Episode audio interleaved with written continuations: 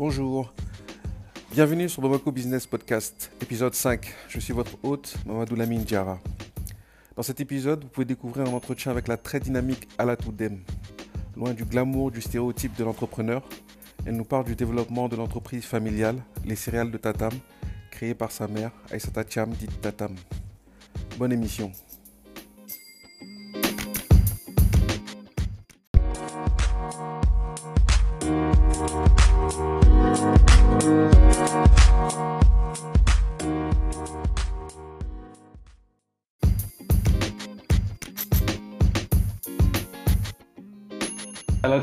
Merci d'avoir accepté l'invitation. Merci. Donc vous êtes associée gérante de les céréales de Tatam. Mhm. Euh, les céréales de Tatam est une entreprise de transformation agroalimentaire Oui, qui a été commencée par votre mère sous Danea Céréales. oui, Et vous êtes située dans la zone industrielle de Dialakoroba. oui. Vous transformez du fonio, Mhm, du djuka, Oui. pré-cuit, mhm, du degemugu, du monikuru, du couscous, Mhm. du laro, du kabamugu, mhm, du kabanyeye, Oui, chakri Mhm. Et entre autres. oui. Vous avez d'autres choses? Euh, on, on va bientôt commencer les différentes farines infantiles. Farine infantile à base Ah, de, de pour les mil pour les enfants. Et on va fortifier la farine de mil simplement pour les adultes comme nous, comme euh, les personnes âgées aussi. Donc euh, on est en train de développer ça avec le PAM. Avec? Le PAM. Ah oui, parce que j'ai vu un panneau. D'ailleurs, il n'y a pas écrit Tatam Céréales, il y a écrit. Mm, Oui, c'est un ancien panneau où on a travaillé avec l'USAID. L'USAID, c'est Ah, l'un de nos partenaires qui nous a appuyés pour euh, pouvoir déménager dans la zone industrielle de Dialagorobogo. Ok. Euh, donc vous êtes également gérante de Danea Céréales Oui, euh, Dana Céréales, en fait, l'entreprise s'appelait jusqu'en 2012, fin 2018, euh, Dana Céréales. On a changé les noms, maintenant ça s'appelle les céréales de Tatam. Donc, depuis fin 2018, on est les céréales de Tatam. Donc Danea Céréales n'existe plus? Non. D'accord. Il faut mettre à jour votre profil LinkedIn. Non, j'ai changé, les gens ils ne le remarquent pas, même sur mon profil, c'est écrit. euh, Oui, mais en fait, chez il y a- les sœurs. Danea Céréales est aussi, c'est aussi mis jusqu'à aujourd'hui en fait. Ah, ok, d'accord, peut-être que je n'ai pas remarqué. Donc, Ouais, je vais non, aller grave, vérifier. je, je vous taquine. Jusqu'à présent, les gens ils pensent qu'on est Dana Céréales. Ouais, donc, ça, euh, ça. Mais en fait, les- de toute façon, ici dans la zone, les gens ne connaissent pas votre nom. Il, Non. faut, il faut dire ceux qui font du. Degegla Usine. c'est comme ça on nous appelle. Ah, d'accord. Ils disent usines. oui, oui. Moi, je savais pas quoi demander, donc euh, Ok. le nouveau Juga. si, si. Ok, qui est Tatam? Tatam, c'est ma mère. Ah, elle s'appelle Tatam. oui, elle s'appelle Aïsata. Voilà. Et son nom en famille, on l'appelle Tatam. Donc Aïsata. Tatam Cham. Et euh, quand on a voulu changer de nom, parce que Dana, je sais, un mot en Bambara qui existe un peu partout. Je ne sais pas si vous avez Oui, remarqué, oui, oui, oui. les boutiques, Mm. euh, même des, des, des- des entreprises de transport. Il y a Dana partout. C'est un nom très répandu. C'est un nom répandu et ça a commencé à faire un peu de, de confusion. Mhm. Et il y a certaines coopératives même qui s'étaient nommées Dana, donc qui faisaient du et autres produits.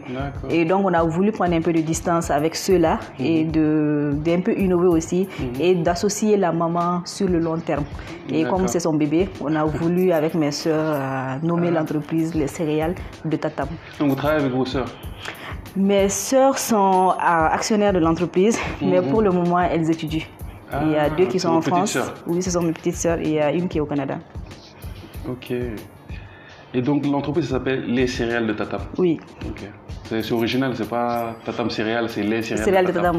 Oui, Tatam céréales, c'est surtout en anglais. Quand on parle avec les anglophones, on dit Tatam céréales. Mais l'entreprise s'appelle légalement les céréales de Tatam. D'accord. Et euh, à quoi ressemble une de vos journées type? Euh, une de mes journées type, c'est c'est mettre, euh, c'est une réunion avec la production déjà. Quand j'arrive euh, dans l'unité, dire, euh, par exemple, lundi matin, on se réunit pour déterminer dans la semaine euh, la production, les objectifs de production de l'entreprise pendant la semaine. Et euh, on parle aussi des problématiques que le personnel rencontre, qu'est-ce qu'ils veulent qu'on améliore.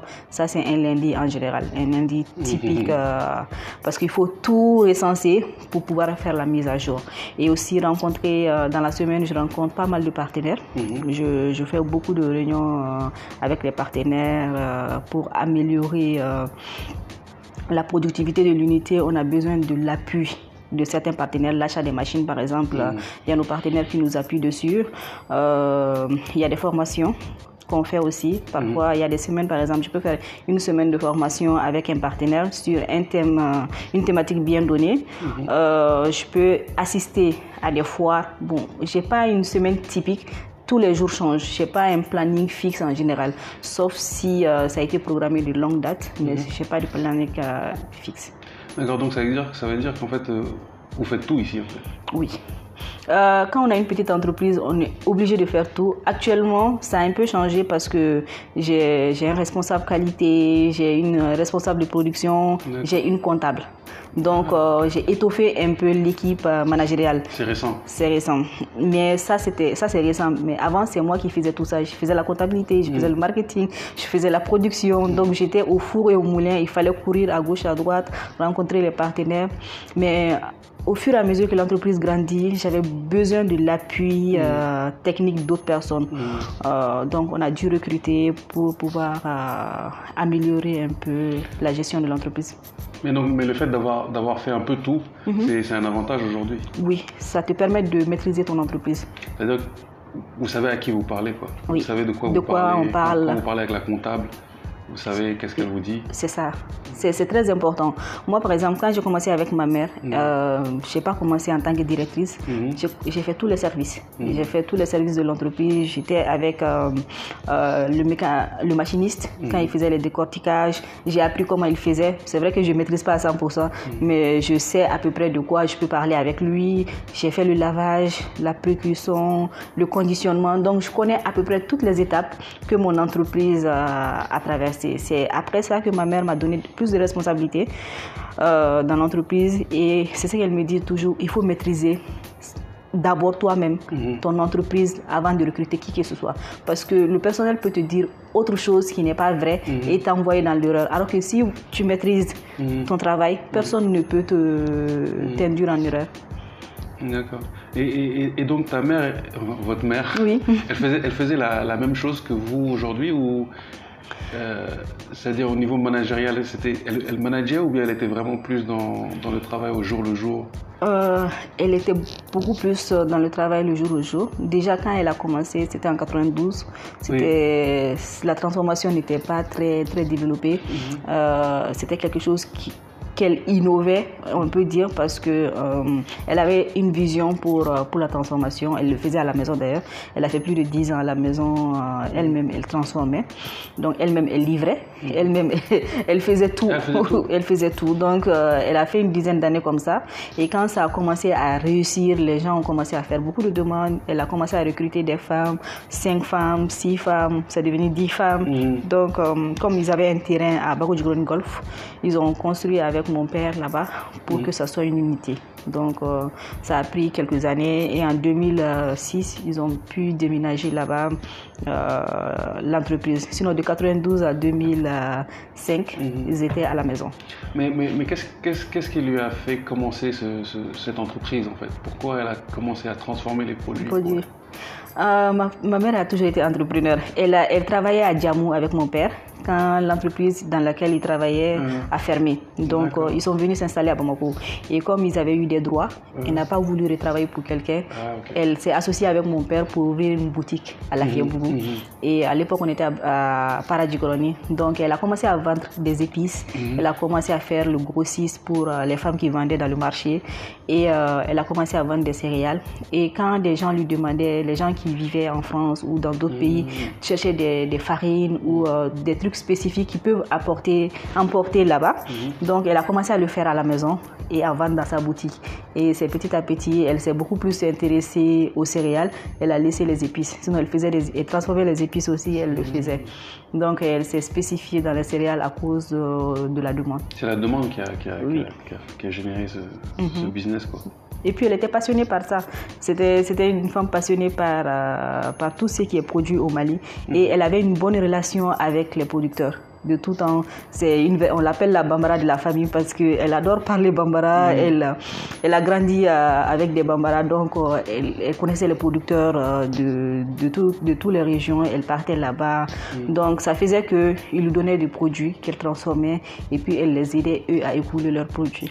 C'est- C'est-à-dire qu'elle elle, euh, elle s'approvisionnait un peu partout Oui.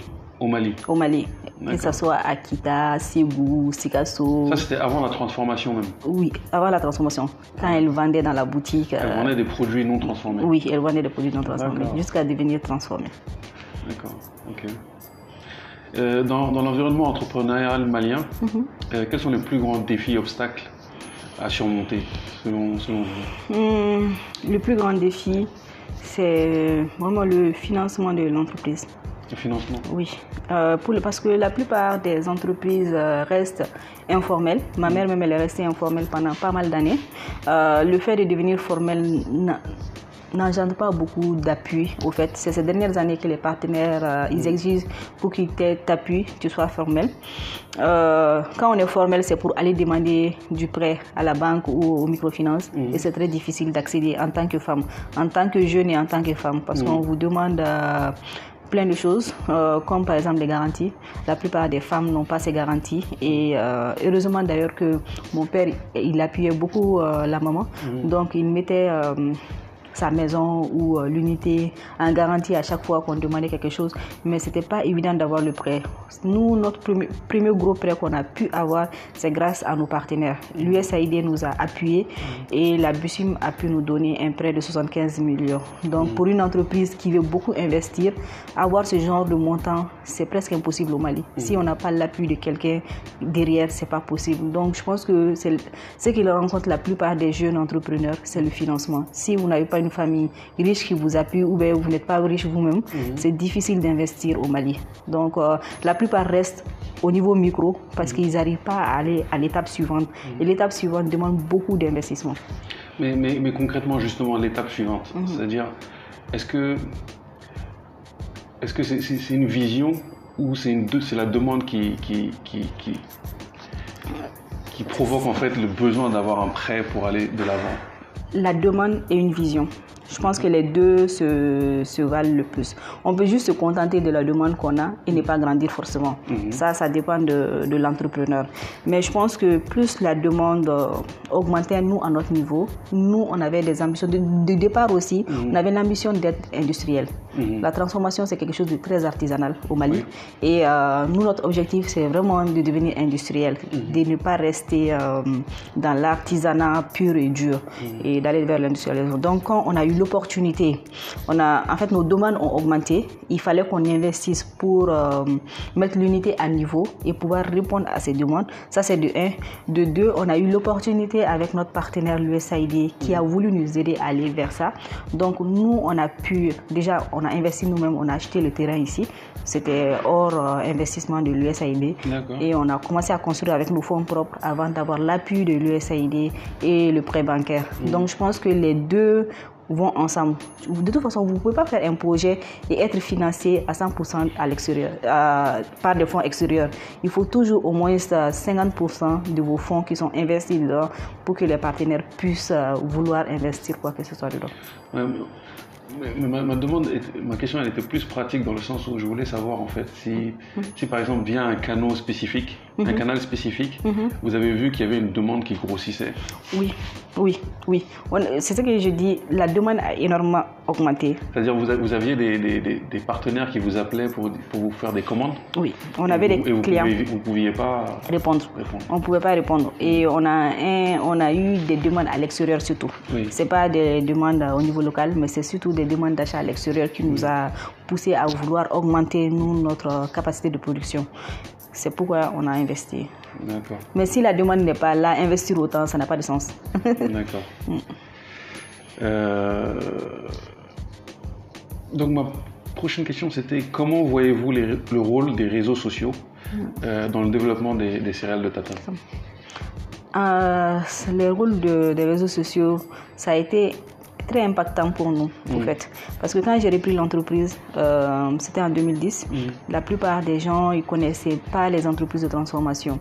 Euh, ils avaient des a priori dessus. Mm. Euh, la communication que j'ai mis en place, bon, c'était une communication reposer sur les réseaux sociaux, justement.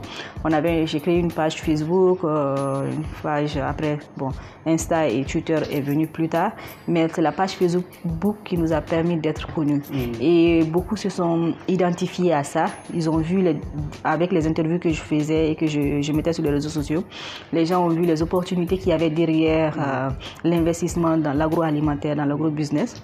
Et euh, je pense que ça a fait une, ça a fait une très grande différence. Vous avez quelques milliers d'abonnés sur Facebook Ouais, on a quelques milliers. Après 10 000, euh, si je pense, si je regarde, c'est 10 000 abonnés. Euh, mais je pense qu'il y a beaucoup plus de suivi derrière. Il y a, il y a vous, suivez, vous suivez les, les posts, les, les, pages que vous, les, les posts que vous faites C'est moi-même qui, ah, qui fais mes posts. Oui, pour le moment, je n'ai pas encore pris quelqu'un pour le faire. C'est vrai que ça a même diminué ces derniers temps. Je fais moins de posts mhm. parce que je suis concentrée sur autre chose. Mais c'est moi-même qui, qui fais les, les, publications sur mes réseaux. Mais est-ce que, est -ce que vous voyez un impact euh, successif en fait au poste que vous faites ou bien à la communication. Quand, quand, vous faites un poste aujourd'hui par exemple est-ce que vous voyez un impact sur vos ventes oui. Non seulement sur nos ventes mhm. mais sur nos partenariats ah, on a beaucoup de partenariats qui se sont créés grâce aux réseaux sociaux. Et, euh, et, même nos clients, nos futurs clients, mhm. ils vont sur les réseaux, ils vérifient déjà l'entreprise, elle est comment, elle est, si elle est bien cotée ou pas, si les gens suivent. Donc on a eu pas mal de retours par rapport à ça. Et euh, la plus, il y a des gens aussi qui découvrent. Mhm et ils vont acheter les produits. Ils demandent où on peut trouver les produits. Ils vont acheter, ils nous font des retours sur Facebook. Et moi, je trouve que c'est très important parce que ça me permet personnellement d'être en contact directement avec euh, mes consommateurs. Parce que nous, on ne vend pas aux consommateurs directement. On mhm. passe par des intermédiaires. Mhm. Et parfois, on ne peut pas connaître le retour des mhm. consommateurs. Et c'est les réseaux sociaux qui permettent cela. D'accord, c'est marrant. J'ai sauté une question en fait. ma, question d'avant, c'était qui sont les clients des, céréales de Tata Ah oui. Euh, on vend au supermarché, aux boutiques euh, aux intermédiaires grossistes qui, vendent, qui revendent en Europe. Mhm. Euh, ce sont nos principaux clients en fait. D'accord. Mais nous, on ne vend pas directement au détail. On ne fait pas du détail, mais on mhm. fait un peu de, de, de, vente en gros. D'accord, donc vous servez, vous servez des, réseaux sociaux pour faire votre branding en fait, puisque vous ne vendez pas directement aux clients. Oui. C'est vraiment pour, pour imposer votre marque sur, le marché. C'est pour imposer la marque, pour aussi que les gens s'identifient à l'entreprise. Mhm. C'est très important. Mm. Et je pense que même quand on faisait notre inauguration ici, la première dame est venue, elle a dit quelque chose qui m'a marqué longtemps. Parce la première dame du, Mali. du Mali à l'époque, euh, Madame Keita. Mm. Elle, elle a dit qu'elle achetait nos produits, mais elle ne mhm. savait pas que c'était une entreprise qui le faisait. Ah, Pour elle, c'était euh, une dame à la maison parce que c'est ce que tout le monde associait à l'époque mhm. euh, à la transformation. C'est les dames à la maison qui font des mhm. produits céréaliers, ils mettent sur le marché. Mais entre-temps, ça a changé énormément. Il y a beaucoup d'entreprises qui existent, mais les gens n'avaient pas de visibilité sur ces entreprises-là. Et moi, ça m'a permis de mettre la visibilité, de la lumière sur mon entreprise, de montrer les activités que nous faisons. Donc, toutes les activités, euh, les produits, les nouveaux produits, nos partenariats, je mets sur les réseaux sociaux et ça permet aux gens de s'identifier. D'accord. Euh, donc, donc vous avez repris euh, l'entreprise familiale en, 4, en 2010. 2010 Oui. D'accord. Et euh, selon vous, quelle est, quelle est, la qualité principale mhm. qui vous a permis de continuer à développer l'entreprise que votre mère a commencé? Je pense que la qualité de nos produits on essaye de maintenir la qualité de nos produits. C'est pas facile parce que le personnel change énormément. Et ah euh, oui, mm. c'est quelque chose que les gens, mm, on n'a pas on a des permanents, certes, mais on a plus de fluctuants que euh, de permanents. Mm. Il y a des gens, ils, viennent de la brousse, ils travaillent quelque temps, ils repartent, donc ça, on ne peut pas maîtriser mais on essaye de maintenir une qualité euh, des produits. Mm. Je pense que euh, les céréales de Tatam ont été aimées par la qualité des céréales et on veut que ça reste ainsi. On essaye d'aller vers la certification d'ailleurs mm-hmm. pour assurer nos clients à l'extérieur mm-hmm. que les produits qu'ils achètent ou ils achèteront, ce seront des qualités parce qu'ils sont certifiés. D'accord, mais en fait, moi, en fait cette réponse est intéressante aussi. Mm-hmm. Mais ma question, c'était plus personnel en fait. Ah, vous, vous, en fait, vous avez découvert que vous étiez un entrepreneur en, reprenant la, la société ou bien c'est quelque chose que vous aviez envie de faire déjà à la base? À la base, je ne me sentais pas entrepreneur. Mhm. Je, en fait, je sais pas, ça a commencé bizarrement parce que moi, mhm. au départ, je ne voulais pas vraiment faire ça. Et quand je suis revenue des études, j'ai commencé à travailler avec euh, une, une, ONG mhm. et on partait euh, dans, à Wille-Sibou, des trucs comme ça, parce qu'ils appuyaient des femmes. Et euh, j'étais obligée de faire des reportages sur ces femmes. Ce pas mon métier parce que je le faisais entre-temps avant de trouver un emploi. Et ça m'a beaucoup intéressé de savoir qu'au Mali, 90% quand même, 80-90% vivaient de l'agriculture. Mhm. et, et, que l'agroalimentaire soit à ce point pas développé, ça m'a un peu tiqué. Donc j'ai commencé à m'intéresser à ce que faisait ma mère. Mhm. On a grandi avec, on, l'aidait, mais on ne voyait pas l'intérêt comme beaucoup de Maliens. Mhm. Franchement, c'est quand j'ai commencé à travailler avec elle et que j'ai voulu travailler avec elle que j'ai vu l'intérêt de la société. Et ça m'a passionné. Ça m'a beaucoup passionné parce que euh, tout le travail à faire derrière, mhm. moi je suis, je suis une grande bosseuse. J'adore travailler, j'adore relever des défis. Je ne sais pas pour les autres, mais les défis, c'est mon essence. C'est ce qui me fait lever tous les jours et me dire que euh, j'ai atteint ces objectifs et ça, ça, me suffit en tant que personne. Donc, je ne me vois pas entrepreneur comme ma mère parce qu'elle, elle a créé l'entreprise. Elle a eu l'idée avant même beaucoup de gens. Donc, je pense que c'est ça l'entrepreneuriat. Avoir l'idée, une idée qui peut révolutionner un pays, qui peut révolutionner son secteur. Et je pense que je suis plus, je me considère comme plus développeur. Opérationnel. oui, c'est ça. Je me considère ainsi. Entrepreneur. Mais, mais les entrepreneurs sont souvent des opérationnels. C'est des gens qui aiment faire. Oui c'est ça, mais je préfère me, voir comme opérationnel. L'entrepreneur, c'est la maman et moi, je suis opérationnel. D'accord. Euh, ok, donc donc c'est ça qui vous a permis, c'est le fait, le fait d'aimer relever les défis. Vous pensez que c'est ça qui vous a permis en fait de, de développer l'entreprise? Oui. Parce qu'elle a, elle a grossi l'entreprise. Oui, elle a, elle a, elle a, elle a grossi. Depuis 2010. Oui on a, on a fait énormément de choses. Entre, de 2010 à maintenant, on a, je pense que ça a même dépassé nos attentes. Ah bon? Oui, ça a dépassé nos attentes. Mais en même temps, ça n'a pas ça n'a pas dépassé autant nos attentes parce que dans certains secteurs, hmm. on s'est retrouvé bloqué. Mhm. Par exemple, euh, quand on a déménagé ici, on, imaginait déjà euh, exporter certaines quantités. Mhm. On ne l'a pas fait encore à cause de la certification. Donc, il y a certains impératifs qui se sont mis entre nous et nos objectifs. Mhm. Donc, euh, ça nous a un peu refroidi mais on est en train de travailler depuis quelques années à aller vers ce nouveau défi, le nouveau défi de la certification. Mais pourquoi l'export? Parce que est-ce que, est -ce que le, le marché malien lui-même est déjà satisfait? Le marché malien est comment on appelle ça? C'est un marché assez difficile. Je pense que la plupart de ceux qui entreprennent le comprennent. Mhm. Quand on est, on est formel, mhm. c'est différent. Il y a l'informel qui tue un peu le marché. Ah, c'est ça le problème du marché malien. Il y a beaucoup d'informels. Mhm. Euh, aujourd'hui, on dit que quelque chose marche, tout le monde le fait. Exactement. Donc, ils le font dans l'informel. Vous n'avez pas les mêmes coûts, vous n'avez pas les mêmes réalités. Ils peuvent vous concurrencer sur tout et les gens préfèrent le moins cher. Et, et, au niveau de la qualité du produit, est-ce qu'il y a quelque chose qui change par rapport au formel ou l'informel? Est-ce que dans, l'informel aussi, la qualité des produits est, élevée? La qualité des produits n'est pas très exigeant hmm. parce que les gens qui achètent n'exigent pas forcément que ce soit une très bonne qualité, mais que ce soit moins cher. Mais euh, c'est un peu élevé parce que quand ils viennent trouver nos produits sur le marché, ils sont obligés de faire à peu près comme nous. Mais ils ne peuvent pas faire les mêmes quantités que nous. Hmm. Et donc, euh, ils vont se concentrer sur le peu de, de peu de quantité qu'ils font en qualité. Donc, c'est dans l'informel, c'est souvent des petites entreprises, c'est-à-dire des, des... micro-entreprises. D'accord, une personne, deux personnes peut-être Oui, mais ils font, ils font pas mal de choses quand même. Mm. Euh, je peux dire à Bamako, c'est énormément, énormément de femmes qui font la transformation des céréales. Et même, tu vas trouver des supermarchés, mm-hmm. tu veux vendre là-bas, ils vont te dire, nous, notre femme fait déjà. C'est ça le ah, malien. Donc euh, ça tue le marché, mhm. ça tue un peu le marché et c'est pourquoi nous on s'est concentré sur l'export un peu parce que euh, comme je dis, quand on dit quelque chose marche, tout le monde le fait. Que ce soit la personne est un supermarché, il va vouloir faire ça avec sa femme, mhm. donc il va plus prendre les produits d'une autre personne. Donc il y a ce genre de petits problèmes qui se, qui se posent un peu.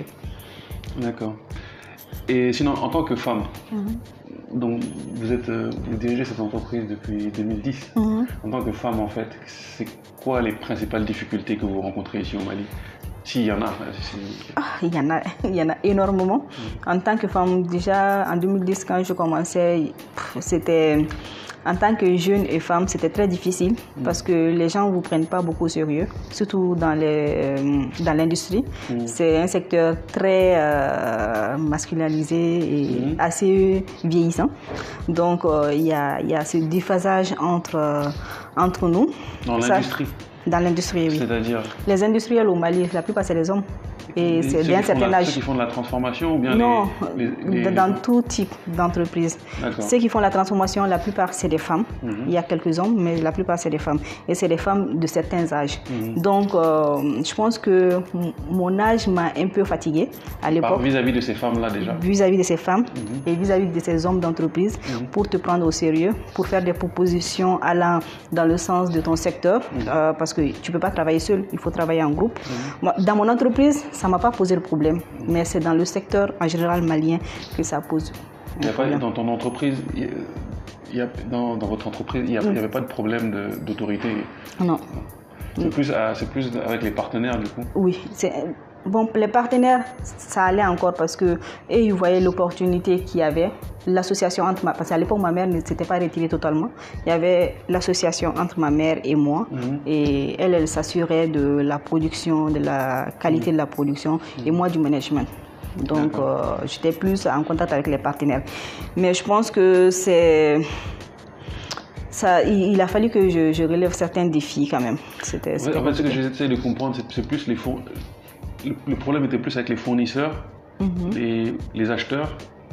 Les, non, les acheteurs, il n'y avait pas de Il problème. n'y a pas de problème, c'est plus les fournisseurs. C'est juste les fournisseurs, les. Il y a certains partenaires qui, qui ne comprenaient pas le changement de, de statut. Il y a même des gens qui ont dit à ma mère, mais vous êtes folle, vous laissez euh, votre entreprise à une jeune femme euh, de ce genre. Elle va, elle va faire que l'entreprise va, va, comment on appelle ça, et je vais tout perdre. Et bon, on lui a dit beaucoup de choses, mais la plupart de ces gens, après, sont venus vers moi pour dire que franchement, ils ne s'attendaient pas à ce que je puisse relever ce défi et que je puisse agrandir l'entreprise. En fait, les attentes, les gens s'attendaient à ce que euh, l'entreprise perde de la valeur, ne, ne puisse pas s'agrandir, ou bien que je mange l'argent, je ne sais pas. Il y avait beaucoup de, de non-dits derrière, donc il y avait be- beaucoup de retraits. C'est plus, c'est les partenaires qui m'ont soutenu beaucoup plus, je pense. Mes partenaires avec lesquels je travaille et qui m'ont permis d'arriver là où je suis. Ok, mais, mais, mais concrètement, en fait, est-ce que est-ce que c'était c'était juste, euh, c'est-à-dire en fait, ils il, il disaient, par exemple, ils allaient dire par exemple des trucs à votre maman sur sur le manque de confiance qu'ils pouvaient avoir en vous. Mhm. Mais est-ce qu'ils vous mettaient des bâtons dans les roues concrètement en fait? Ils vous empêchaient de, de, de réaliser des, des, des, des choses que vous aviez envie de réaliser? Ouais. Ils me, ils me mettaient des bâtons dans les roues. Mais comme je dis, c'est mes partenaires qui m'ont soutenu. Il y a beaucoup de. Moi, je sais qu'il y a eu beaucoup de réunions où euh, je devais participer. On ne m'a pas parlé de ces réunions parce qu'il y avait des voyages à la clé. Et ce sont mes partenaires qui m'appelaient pour me dire que de toute façon, c'est toi, on a choisi. On veut que tu nous représentes. euh, je ne sais pas si tu comprends un peu. En fait, je ne peux, pas- je peux pas mettre le doigt sur beaucoup de choses. c'est des non, trucs qui se font en fait, j'essaie derrière. J'essaie juste de. Ils te mettent des barrières sur la route euh, que tu vois ou pas. Mhm. Après, c'est des gens qui viennent euh, te dire non, il faut qu'on fasse ceci. Et moi, ce sont mes partenaires. Franchement, euh, à l'époque, j'avais arrêté de travailler presque avec tout, presque tous les partenaires au Mali ici, à part quelques-uns qui étaient à l'extérieur, parce que il y avait tous ces micmacs là.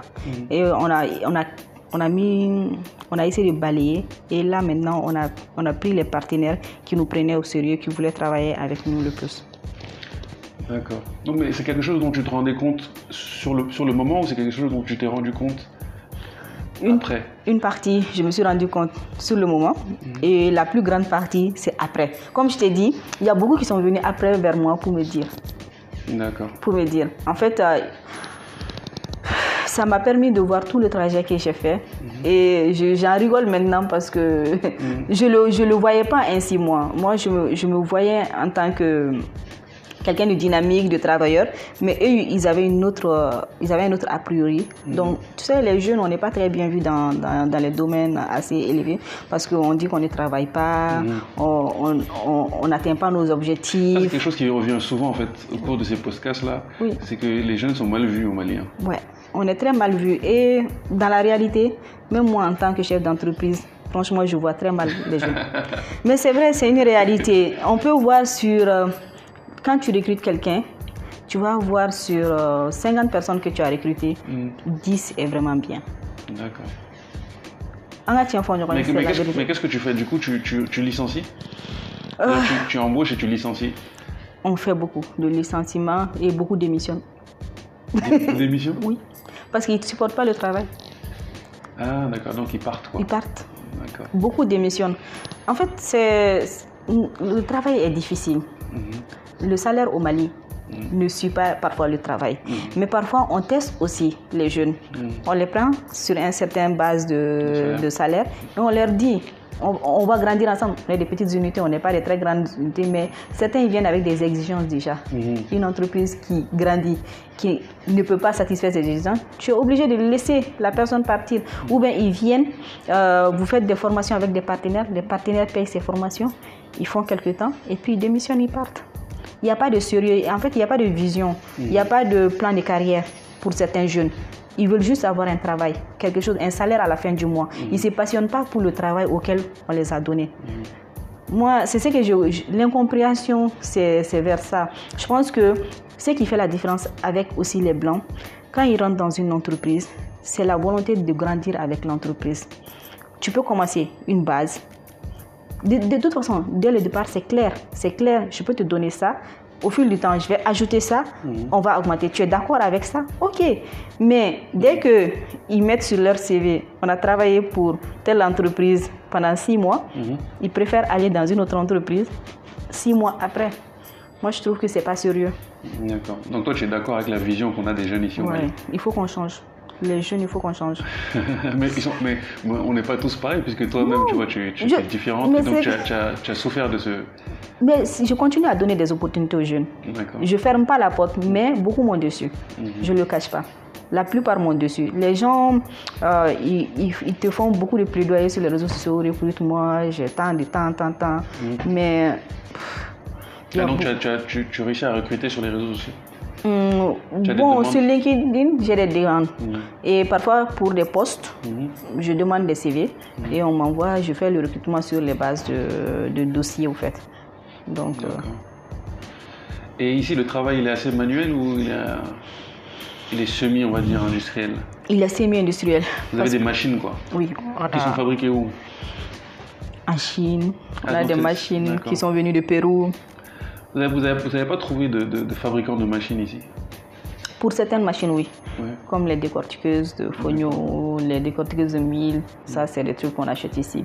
Mais euh, pour la plupart de nos machines, non. C'est quoi, quoi les machines qui sont un peu compliquées qu'il faut importer par exemple? Hum, tout ce qui est dans la transformation.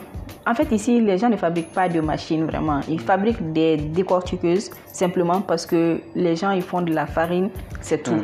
Mais pour tout ce qui est des, un peu plus compliqué, tu es obligé d'acheter. euh, Est-ce que tu peux nous donner un exemple de qu'est-ce qui est un peu plus compliqué? Par exemple, votre produit, par exemple le, le juga. Est-ce que vous avez un... Non, le djouka, on ne le fait pas. On n'a pas une machine pour, pour, pour faire le djouka, la percussion. On le fait assez manuellement. C'est arti- assez artisanal. Euh, la, la décortiqueuse aussi, pour le fogno, c'est assez artisanal. Mais on a des machines qu'on a achetées. Je ne vais pas trop rentrer dans les détails, mais on a des machines qui sont assez dans la production de, de et de la farine de mil fortifiée qu'on a acheté à l'extérieur. D'accord. Euh, tu parles souvent de, de, de- de partenaires. Donc, hein, et ça, ça m'intrigue un peu. En fait, je veux ce que je veux savoir, c'est c'est dans, dans- dans ton travail de tous les jours, tu as commencé à chercher des partenaires pour, pour t'aider à développer euh, la production ou c'était quelque chose que tu as déjà trouvé sur place en fait avec ta maman qui faisait déjà Mhm. J'ai trouvé ma mère, elle avait déjà des partenaires dans tout ce qui est appui, euh, contractualisation avec les producteurs, euh, formation des producteurs, formation de la transformation. Ça, il y avait des partenaires déjà qui étaient là. Mais des partenaires techniques et financiers, euh, le premier quand même qu'on a eu, que moi, quand j'étais là, parce que ma mère a eu certains, euh, mais le premier qu'on a eu, c'était l'USAID. Euh, l'ICM, le projet de l'ICM que l'USAID finançait, qui nous a beaucoup appuyé et qui a permis de faire ce grand saut euh, entre la petite et la moyenne entreprise. Donc c'est un partenaire que tu es parti chercher Oui. Ou c'est un partenaire qui est venu à toi? C'est un partenaire qu'on connaissait, mais qu'on est parti chercher. On est parti chercher en leur disant on a ça, on a ça, on a ça, on veut aller ici. Donc, euh, on a beaucoup travaillé. On travaille longtemps avec ses partenaires avant d'asseoir quelque chose. Mhm. Après, quand la vision est claire des deux côtés, on fait des conventions et sur cette base, on exécute la convention. Quand tu dis vous, vous travaillez longtemps ensemble, c'est-à-dire vous, vous voyez, Ils vous observent. réunions, Oui, on se voit. observent. le- oui. Ils viennent ici, ils regardent. Ils viennent, ils font des visites, euh, ils, font, ils font des demandes euh, qu'on respecte. Et ils voient. En fait, le partenaire ne va pas financer quelque chose qu'il ne comprend pas. Ils essayent de comprendre l'entreprise, ils essayent de voir la vision de l'entrepreneur, ils essa- ils essayent de voir le côté financier, si l'entrepreneur même se prend au sérieux, s'il a investi ou s'il va investir avec eux. Donc, ils voient tous ces côtés avant d'appuyer euh, l'entreprise.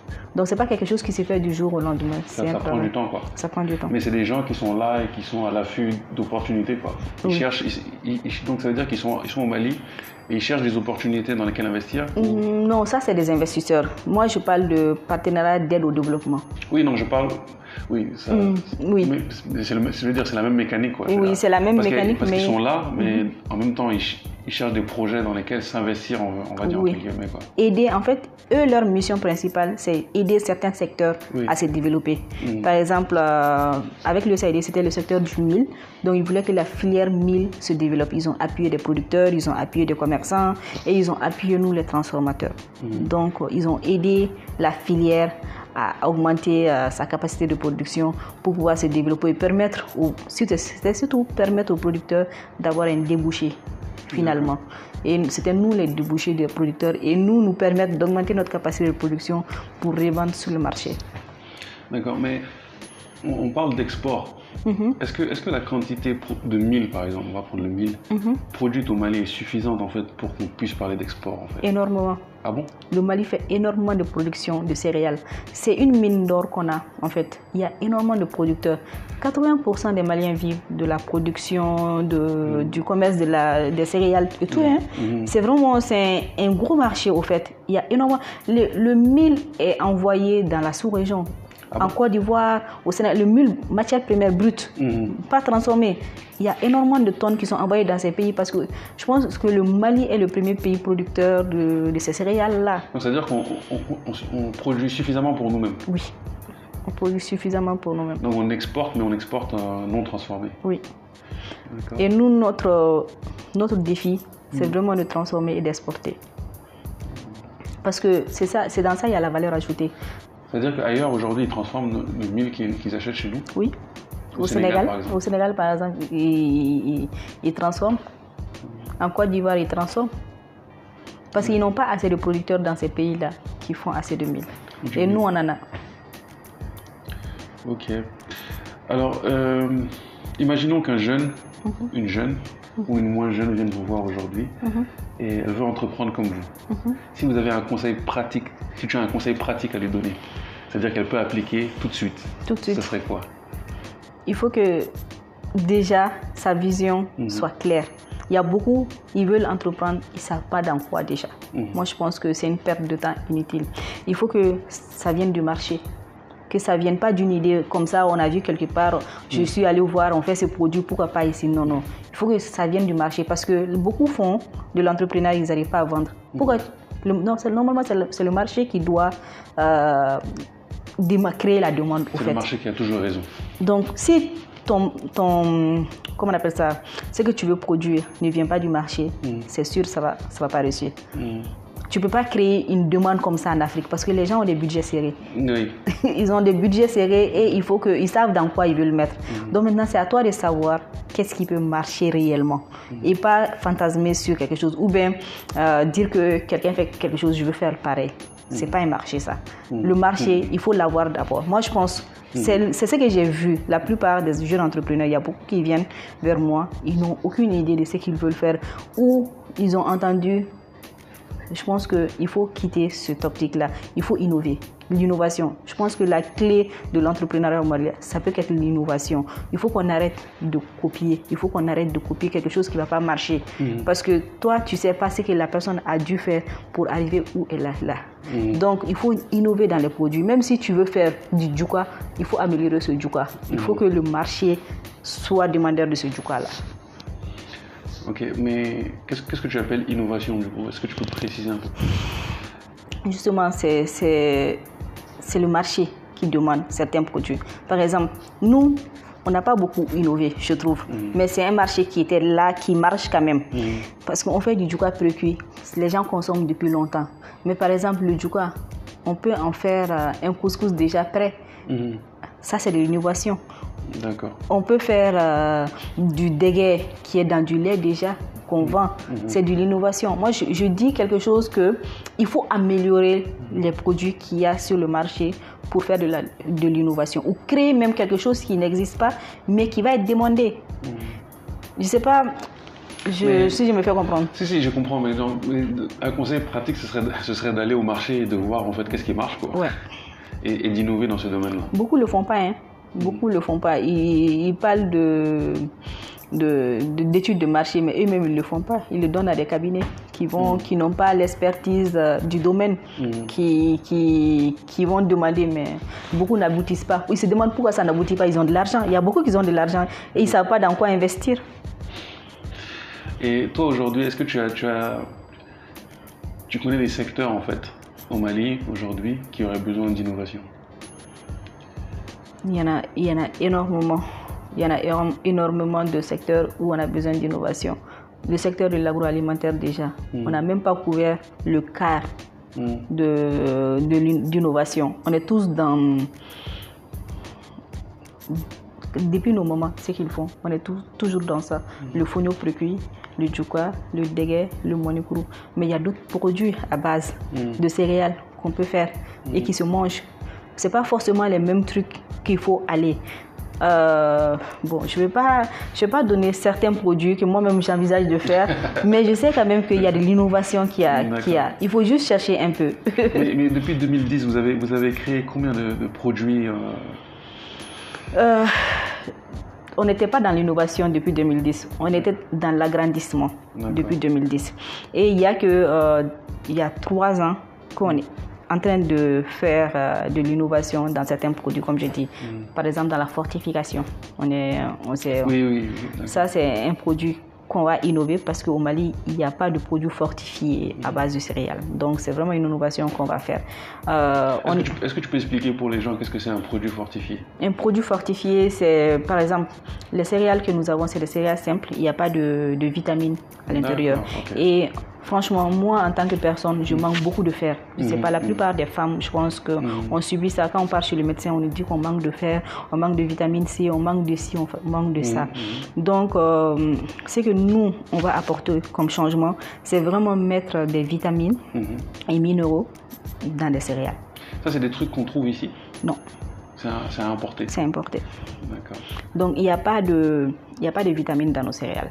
On se dise la vérité, la plupart des maladies, la plupart souffrent de, de malnutrition. C'est à cause de ça. Nos, nos aliments ne sont pas assez riches. Et donc, vous avez déjà commencé les tests Oui, on a fait énormément de tests. C'est lancé, vous allez lancer ça bientôt. Oui, Inch'Allah. Vous avez déjà trouvé comment communiquer sur ça pour expliquer aux gens en fait qu'il y a des vitamines dans les produits On est en train de voir avec certains partenaires comment faire la communication. C'est le marketing, communication. On ne s'est pas concentré beaucoup sur ça. Je suis d'accord, mais je pense que quand on va avoir le produit final, euh, on aura des offres par rapport à la communication. On va essayer de voir parce qu'il faut beaucoup communiquer. On veut, on veut communiquer sur ça. C'est pas fait pour une certaine classe sociale. C'est vraiment fait pour euh, tout Malien. Oui, oui. Tout Malien. Les personnes âgées, par exemple, on a- ils ont besoin de vitamines, ils ont besoin de produits nutritifs pour les maintenir en santé. Il y a certaines petites maladies qu'on a euh, justement parce que les aliments que nous mangeons ne sont pas assez euh, équilibrés. Donc, euh, ce qu'on veut mettre sur le marché, c'est permettre euh, de rehausser euh, le côté alimentaire, nutrition au Mali. Donc, vous avez une date de lancement ou on ne peut pas communiquer là-dessus? Hmm, début 2021, Début 2021. Inch'Allah. D'accord. Ben, je pense que donc les, les auditeurs du podcast ont l'exclusivité de la Oui. formation. Non, je pense que j'en ai parlé depuis quelques mois. Produits fortifiés. Ça, oui. Mais ça a pris un peu de retard avec Ah. euh, 2020 où il y a eu beaucoup de, de trucs qui ont Oui, pris du 2020, retard. Quoi. Ouais, c'est pas une année très, très intéressante, mais on espère quand même euh, tout finaliser d'ici euh, 2021. Inch'Allah. Ok. euh, donc, euh, je vais en parler au début de- de- du podcast, mais euh, où est-ce qu'on peut vous retrouver sur les réseaux sociaux? Euh, je suis, j'ai, j'ai ma page euh, Facebook, les céréales de Tatam. Euh, j'ai ma pa- page personnelle aussi à la Toudem. Euh, je suis sur Instagram, Twitter et LinkedIn.